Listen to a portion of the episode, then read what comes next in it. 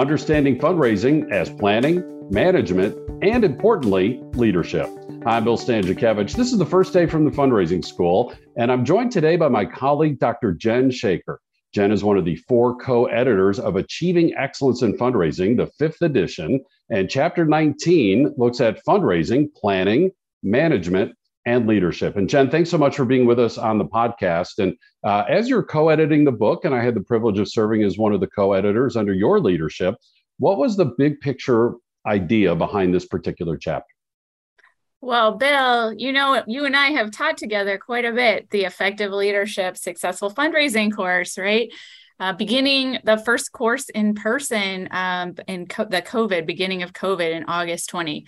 And so I had been part of that class with you. I had learned so much from you about the research on effective leadership. And so when we were putting together the book and deciding about all of these chapters, I really wanted that chapter to follow what you teach in the class.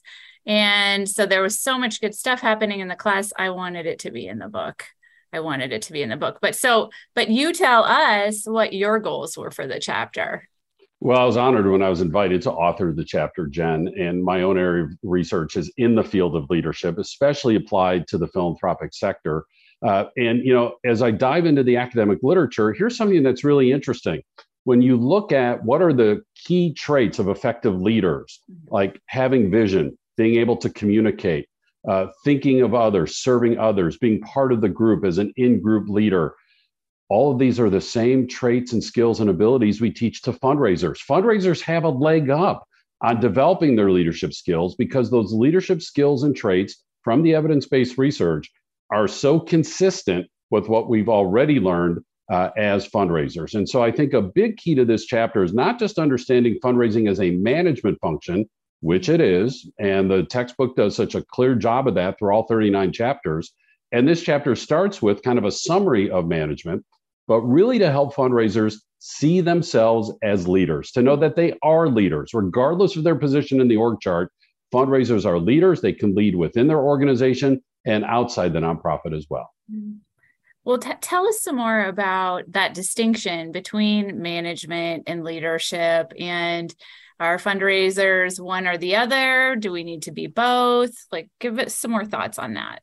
I, I, spoke at a conference recently. There were probably about 150 people in the room, and they wanted to learn about fundraisers as leaders. And I said, uh, if you have fundraising in your job description, please raise your hand. Hold it up really high, keep it up in the air. And I said, now keep your hand up only if you also hold the top spot in the organizational chart.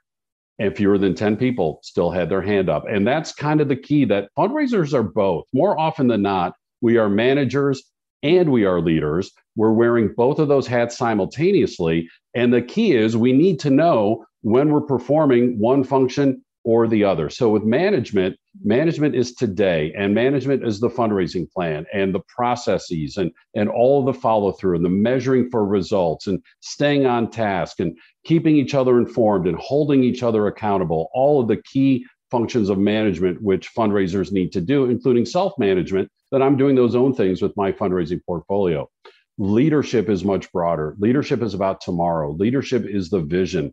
Leadership is less about the process and more about trusting our people and including everybody's voice in, in the next plan and being aware of that next opportunity for the nonprofit organization and for our donors and you know providing those inspiring messages and certainly sharing when the message in the news is not so great like hmm, we didn't get the grant but also continuing to encourage people around the public service mission of the nonprofit the results of the nonprofit the joy that we see uh, experienced by our donors. That is all the inspirational component of leadership as well. So fundraisers are both. They need to realize that know that thrive in that and know the distinction when they're acting as a manager and performing as a leader one of the things I was thinking about as you were talking is Nanus and Dobbs and the domains of leadership, which you were just describing, although not necessarily in the terms of the graphic that we have in the book.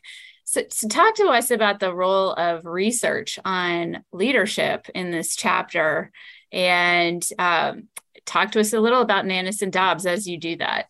I can give you three examples, and you mentioned Nanus and Dobbs, which we use in our master's degree program uh, philanthropic studies at the Indiana University Lilly Family School of Philanthropy, as well as in our certificate in fundraising leadership within the fundraising school. Nanus and Dobbs have done us a great favor. So much of research in leadership is in the private sector and in the government sector. And certainly we can learn from that research and apply it to the nonprofit sector. But this diagram applies specifically to those of us in philanthropy. The, the top responsibility of the leader, according to this diagram, is to look outside the organization into the future to create the vision or the next strategy. And again, that can apply to fundraising in terms of the next fundraising opportunities, the next fundraising strategy for the nonprofit, let alone you might be promoted someday into that CEO seat and you need to be doing that for the entire nonprofit. Now, once we have that strategy in place, we're coming back inside the organization, still looking out to the future. And this is where we need to be a change agent. We need to be describing that strategy to everybody. We need to be answering their questions, addressing their concerns, and making sure everybody's on board before we move forward, for example, with that next fundraising strategy or plan. Then inside the organization, we're back into the present tense. This is where the leader is the coach. Now, the manager is doing, and fundraisers are doing, and they're doing carrying out the plan. But when the fundraiser is leading the fundraising team or across the organization, now the fundraiser is catching success, correcting underperformance, and looking for opportunities for improvement. And then here comes the best part the fourth and final responsibility. We're still in the present. We go back outside the organization and we get to fundraise because there's a compelling vision. Everybody's on board. The program's in place for measuring for outcomes, and now we can go tell our donors and encourage their participation as well. The, the whole uh, course, the whole uh, certificate is based uh, on that construct. But a couple other examples quickly, Jen, is transformational leadership. Uh, a lot of research on this that transformational leadership, quickly summarized, is leading towards the cause, uh, leading towards the public service mission of the nonprofit organization uh, and that everything that we do, all the decisions we make, the people that we hire, the resources that we provide, the messages that we communicate are all geared towards that cause. Fundraisers know this, they do this every day with donors, and it's supported in the literature. And then lastly, is in group leadership, significant research around this on how we're part of the group. And this is important for fundraisers to help them know how they can lead up. Again, fundraisers say, I don't have the top spot, I don't have the ultimate authority. Well, when you're an in group leader and you understand your soft powers of that, you have information others don't have, expertise others don't have, and that you have the right to communicate your ideas through your so called referent power. You've earned the right to be seen as a full team member, fully committed to the nonprofit. You use that soft power as an in group leader, you have an opportunity to influence the entire organization. So, again, some specific handles uh, that we can utilize, supported by the research uh, and also taught through the experiences of our faculty that help fundraisers see themselves not just as managers, but also as leaders. I think for me, I wish that I would have known, I think, especially about the philosophy of in group leadership. And I, I, wish I would have known uh, that's what I was doing for a long time, either when I was part of the team and still found that I had the ability to uh, have influence as a team member and uh, have respect in that role. And when I actually had a fundraising leadership role, and I continued to really think of myself as facilitating the work of my colleagues, helping them to do their best work, uh, wanting all of us to succeed. But I never had that language, and so I just I wonder, you know, if if that's a goal too of this book is to this chapter in the book and the book is to em- empower those fundraisers to know that to give them language like you just said to talk about some of these things that they may be doing and don't even realize Jen, that comes up in the post course evaluations all the hmm. time, both through the fundraising school and the academic course in our master's program, that participants and students, learners are thankful that now I have handles. I can hmm. call this something, I can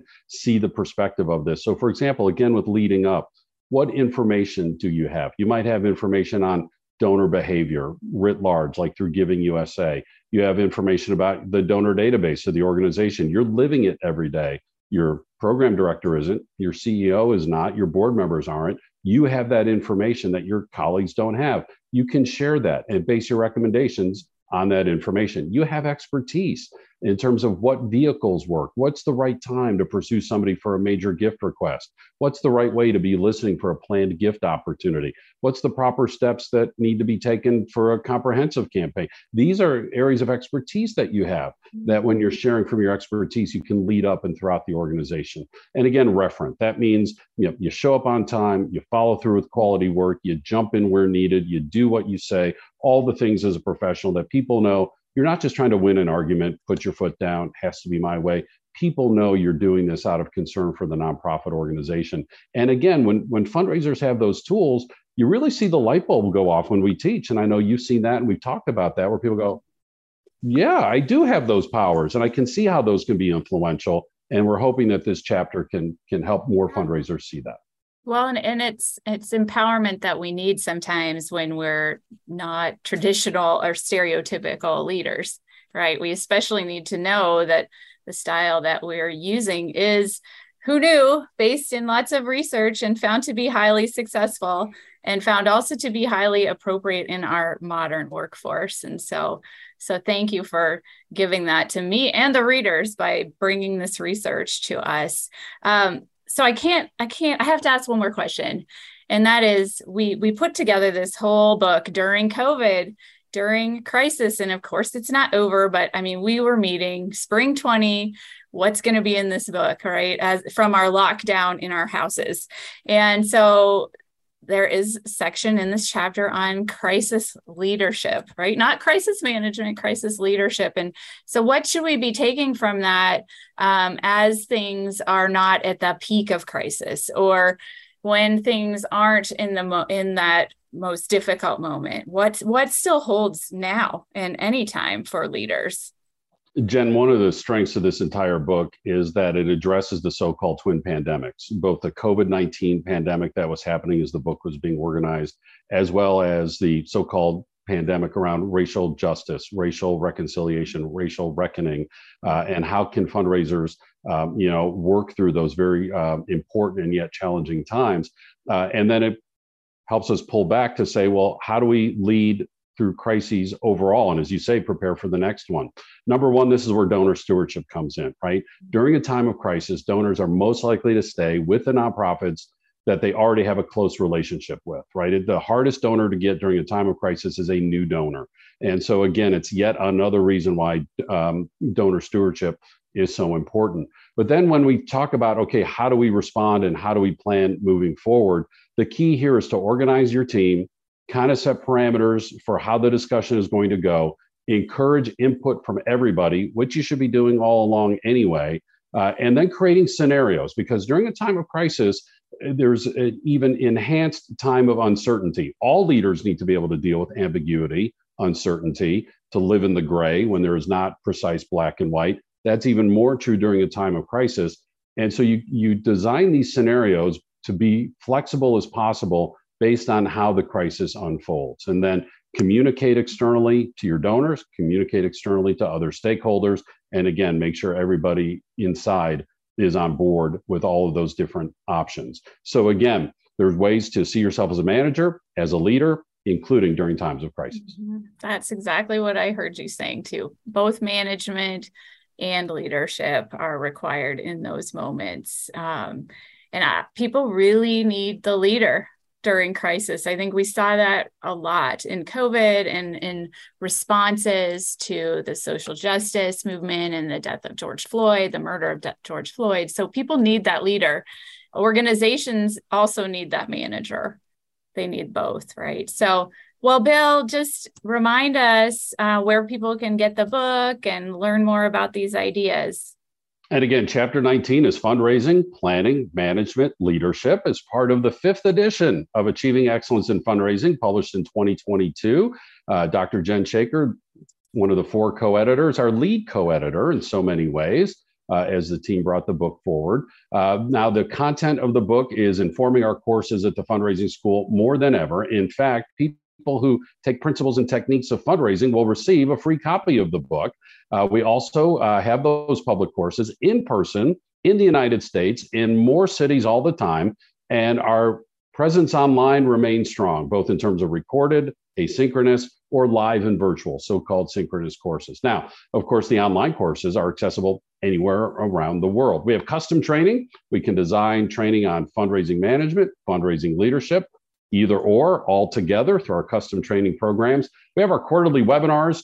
And of course, we have these free podcasts, all available on our website at philanthropy.iupui.edu forward slash the fundraising school. I am so grateful to my colleague, Dr. Jen Shaker, for this conversation today uh, and her leadership of our conversation. Our producers today, Jennifer Boffman and Mike Anthony. I'm Bill Stanczykiewicz, and now you are now more fully informed on this first day from the fundraising school.